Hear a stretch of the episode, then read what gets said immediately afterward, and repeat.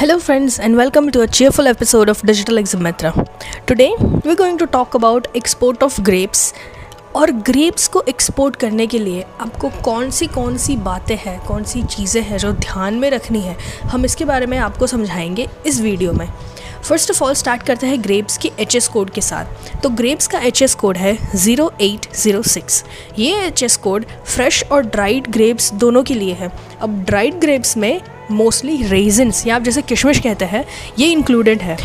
India exports a total of 289 crore rupees worth of grapes और ये कीमत हर साल सिर्फ़ इंक्रीज़ ही हो रही है। तो चलिए सीधा बात करते हैं टॉप फाइव कंट्रीज़ के बारे में, जहाँ इंडिया सबसे ज़्यादा ग्रेप्स एक्सपोर्ट करती है। फर्स्टली नीदरलैंड्स जहाँ हम एक्सपोर्ट करके अर्न करते हैं 93 crore rupees then Russia 38 crore rupees UK 27 crore rupees Germany 19 crore rupees and finally UAE 15 crore rupees grapes की इंडियन मार्केट में जो हमारे लोकल मार्केट में वैल्यू है, वो है 25 से लेकर 120 ट्वेंटी रुपीज़ पर के जी राइट उसके बदले में अगर आप डिसाइड करते हो यही 25 से 150 रुपए की ग्रेप्स को एक्सपोर्ट करने के लिए तो आपको एक्सपोर्ट करके crore and crore of rupees earn कर सकते हो।